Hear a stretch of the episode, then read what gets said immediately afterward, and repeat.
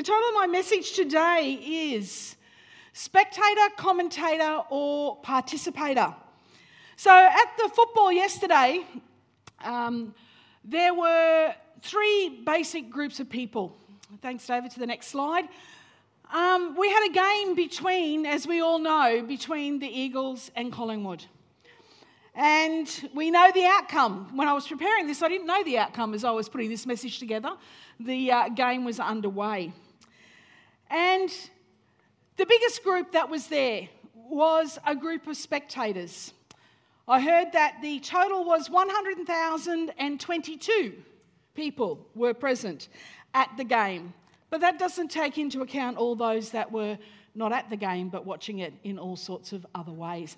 And these spectators, they uh, cheer, they shout, they cry, particularly if they were wearing black and white. They, they make lots of noise. They are enthusiastic. They are trying to help their team win the game. But the reality is that that 122 people, 100,022 people that were there, not one of them can score a goal. Not one of them can take a mark. Not one of them can change what that tally is on that little scoreboard. All they can do is encourage and shout and yell and, and support their team and, and really hope that their enthusiasm is going to really, you know, give that team what it needs to win the match. But all in all, they are spectators. The second group um, that is at the match are the commentators. And apparently, this was, and I didn't know this, this is the first full Aboriginal team. They were, they were um, doing radio announcement, um, obviously on an Aboriginal radio station or something. And that was, you know, the only photo of commentators from the day that I could find. But, you know, I think the guy on the left here was a, was a, was a Collingwood player. Tony somebody or other? No? Yeah, you can tell I know AFL well, don't you? Um, but anyway, what, the, what do these guys, what do the commentators do? Tell me, what do they do? Somebody yell it out. Sorry? Tell us about it. What else do commentators do? They describe the play. They describe the play. Fantastic. That's exactly right. What else do they do? What was that, Danny? Provide they provide opinions. They tell us how they should do it or could do it. And if they were on the field, they would do it. You know, those commentators, they're often ex players. Is that right? There's a lot of ex players or perhaps wannabe players that are commentators. And they are the experts. But again, they won't score a goal, they won't take a mark, and they will not change the outcome or the result of the game. The third main group of people that were at the match were the participators. They were the ones that actually went on the field. There were 44 of them. They're the ones and the only ones that can kick a goal, take a mark, and actually change what the score is. They're the only ones, 44. So, proportionately, I didn't do my mathematics, and my calculator in my brain's not that good.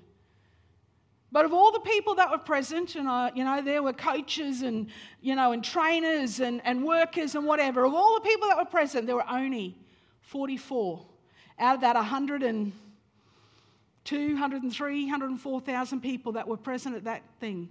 There were only 44 who were actual participators. It's an interesting thought, isn't it? Only 44. You know, there's a, uh, a story in Scripture that tells a similar kind of event, has a similar theme to it. It's the story of David and Goliath in 1 Samuel. It's the story of two nations that are camped on two hills and there's a valley in between. Two nations that are drawing the battle lines that are going to war, and there's one of the soldiers, Goliath, the big man, you know, the big one there, he's, he's calling out and he's putting out the challenge to say, Send out your warrior. And there's a young boy, probably around the age of 15 or 16, they think. The king at the time was a man called Saul. King Saul, he called him a boy. And David comes and he looks and he listens. And I'm sure that nearly all of us will know the story. And David heard the commentators, his brothers, telling him what was going on and how this Goliath was coming out. But David actually said, Hang on a minute. Who is this uncircumcised Philistine? He called on the covenant of God and he actually rose up and he went into battle. And we know that he defeated Goliath. But you know, in that picture there, you can see in the background, you can see the spectators. It's about four or five verses in that chapter where Saul keeps asking all these. It's like he's like a commentator. He's going, So who is this guy? Who's this guy that's going out there? What, what family is he from? What, what's his dad's name? What, what's he done before? Exactly like a commentator. But there are only two participators in this event there was David and Goliath. So, my question to you today is Are you a spectator? Are you a commentator? Or are you a participator?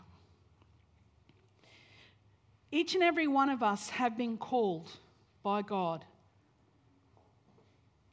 to love Him, to serve Him, and to love our neighbour as ourselves. That's what we've been called to do.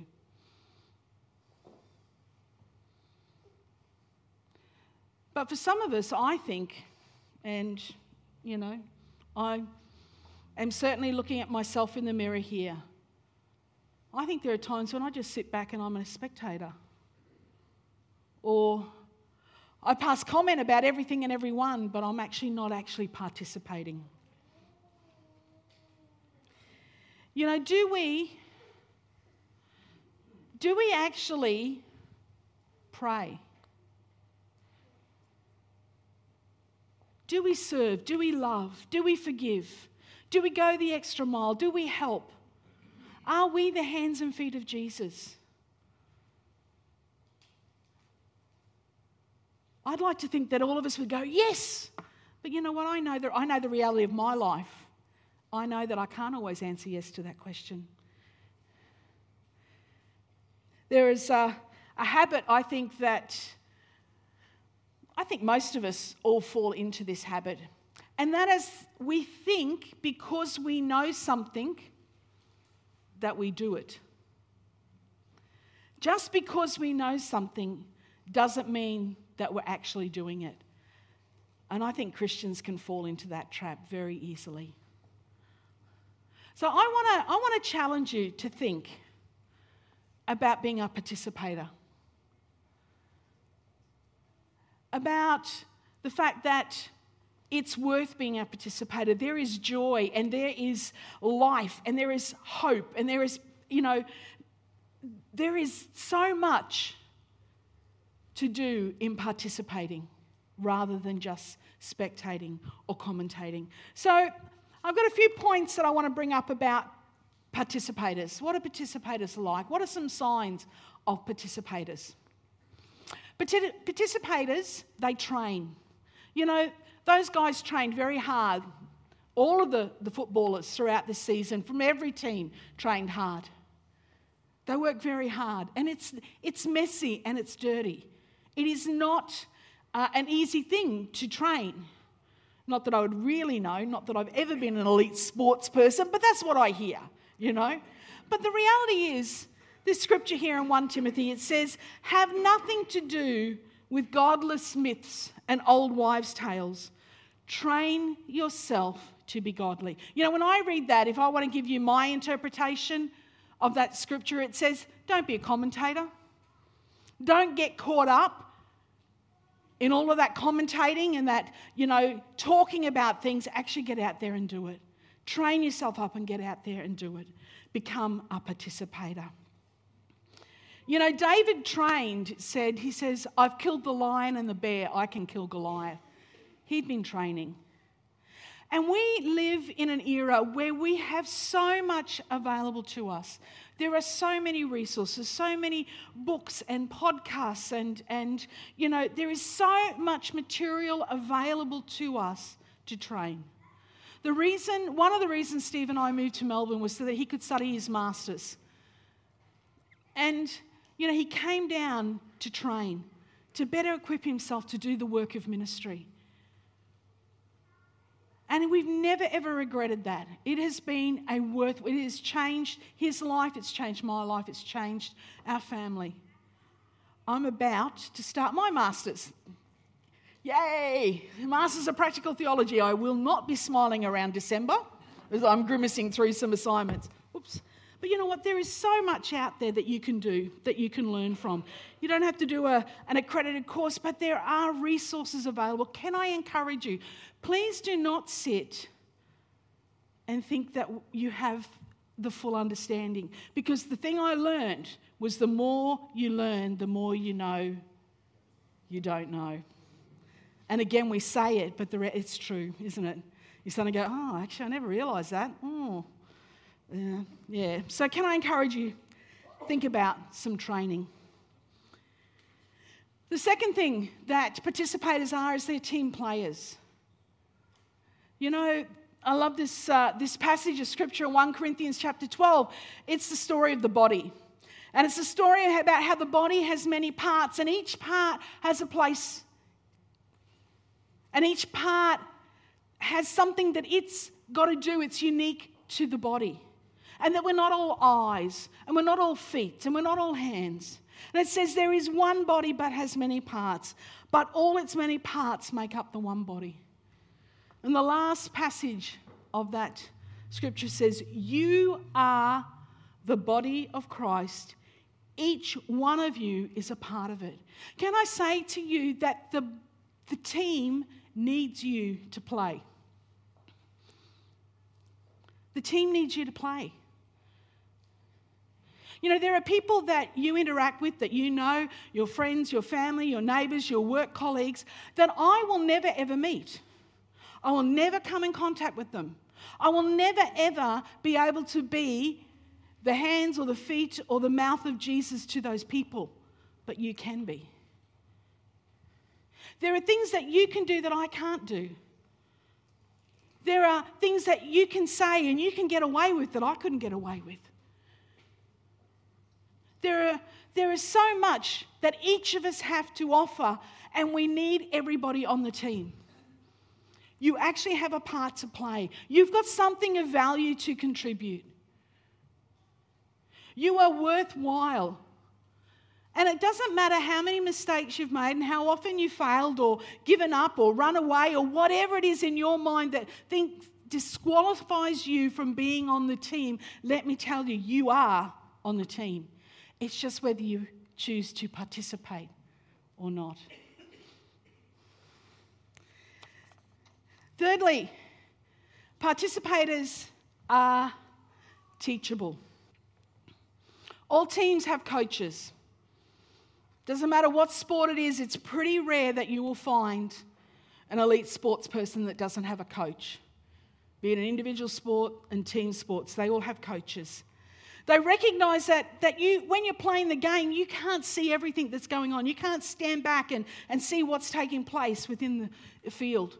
You can't see your own weaknesses as a player. You can't see the errors that you're making. You need somebody else to come alongside you. 1 Peter 5, verse 5 says, Likewise, you who are younger, be subject to the elders. Clothe yourselves, all of you, with humility toward one another. For God opposes the proud and gives grace to the humble. You know what? We need to learn from those around about us. I've often said that the, the greatest place for me of learning is not the classroom, but it's a conversation with someone who has walked with Jesus and is willing to share their wisdom. And they may not even realize that they're challenging me when they start talking about their faith or their journey or their trouble and how they dealt with it. And I sit there go, oh, oh, I hadn't thought about that. For me personally, I love people's stories and I learn through their stories. My bookcase is full of biographies and autobiographies. I love the story. I learn from the story. You might like to learn through the, you know, reading, you know, a theological book, or you might learn through listening, or whatever it is. But you know what? We, we, we've got to be teachable. We've got to be humble. We've got to be open to the fact that, you know what, we don't have it all together. But you know, not only has God placed us in a church family to learn from one another, but He's also given us the Holy Spirit. The Holy Spirit is our coach. The Holy Spirit is one who comes alongside. You know, that's, that's part of the, the description of who the Holy Spirit is, is that one that comes alongside and helps us and encourages us, corrects us. In John 14, it says, The Helper, the Holy Spirit, whom the Father will send in my name, will teach you all things and bring to your remembrance all things that I have said to you. Let me remind you again don't think because you know something that you do something. I remember um, we may have shared this little story before, but our daughter Chloe was about five. And uh, Steve and I were having a uh, heated uh, discussion. You know, the you know, volume's creeping up. And this little five year old girl with, you know, little pigtails comes into the room, into the kitchen and we were renovating a house, we were living in somebody else's house, so it was a little stressful time. And she just walked in and says, Mum, just tell Dad you're wrong. Dad, just forgive her. Talk about being rebuked by a five year old. You know, what do you say to that? You're just like, she's right. She's right. Unfortunately, I had to admit I was wrong. Obviously, she thought I was wrong. I didn't, but you know, I had to go, okay.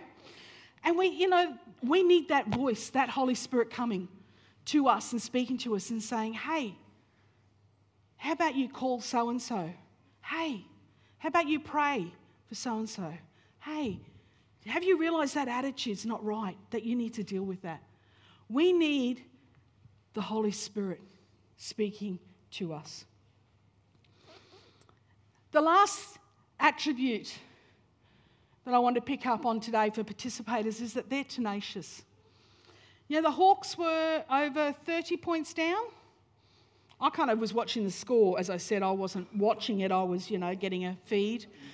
Eagles, sorry, Hawks. I did that's the second time I've done that. Eagles, oh, fail. uh, I think I should be benched out. Is that what is it? When you get tagged out, whatever it is. Um, you know, they were over 30 points down. I was watching the score and I bet, you know, and oh, well, that's it.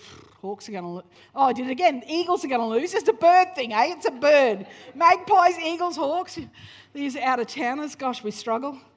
Um, I just go for basic colours, easier to remember for me.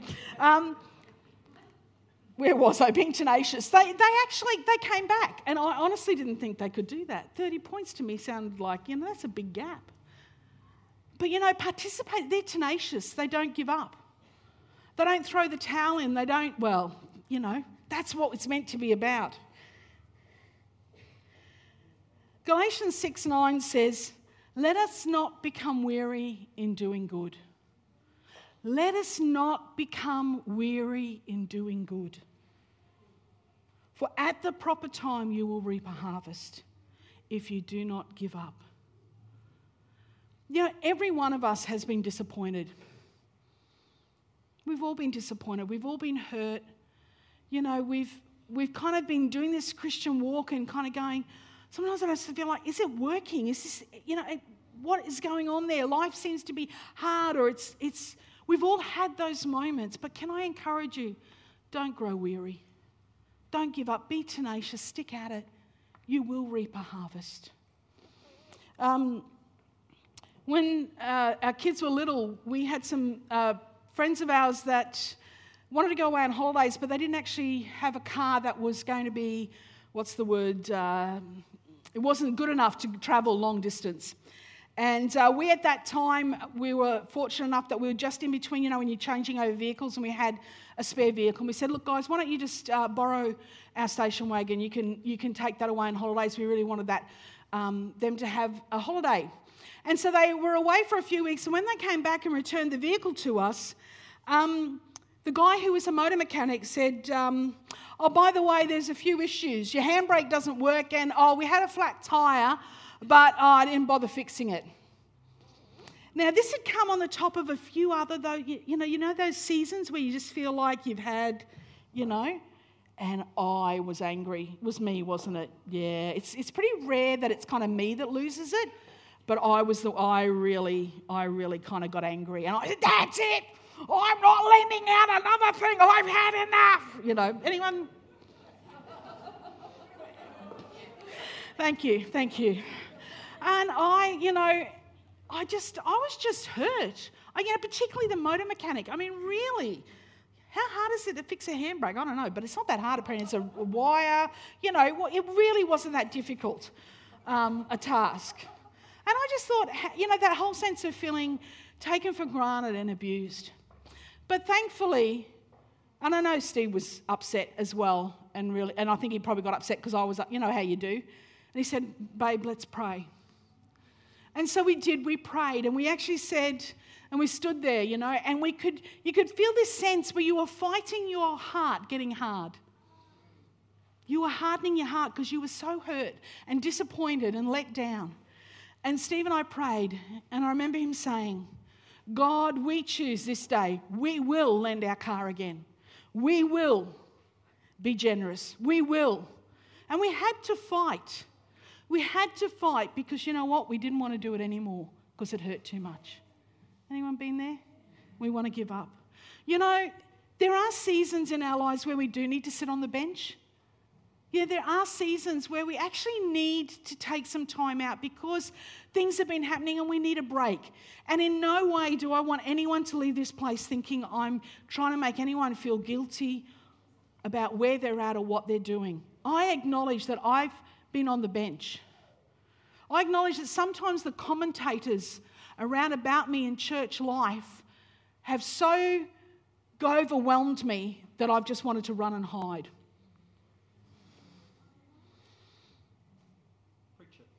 Thanks. You know what? That is not what God's called us to do.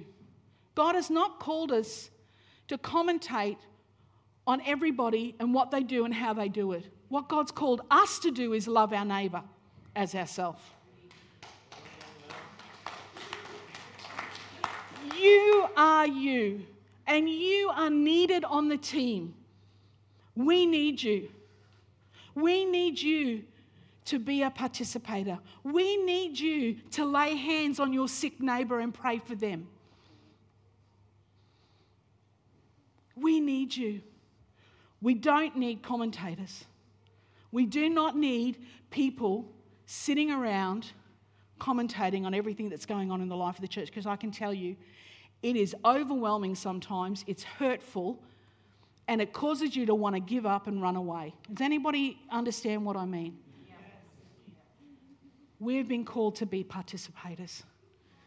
We've been called to actually play the game, to love, our, to love Jesus with all that we are, to love our neighbour. Please, if you are needing that season on the bench, please you are welcome to that season on the bench.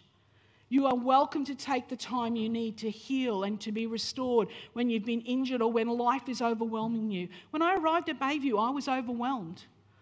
I was going through a lot, and I appreciate the fact that I did not have to be on every roster and do everything. I appreciate I needed that time on the bench.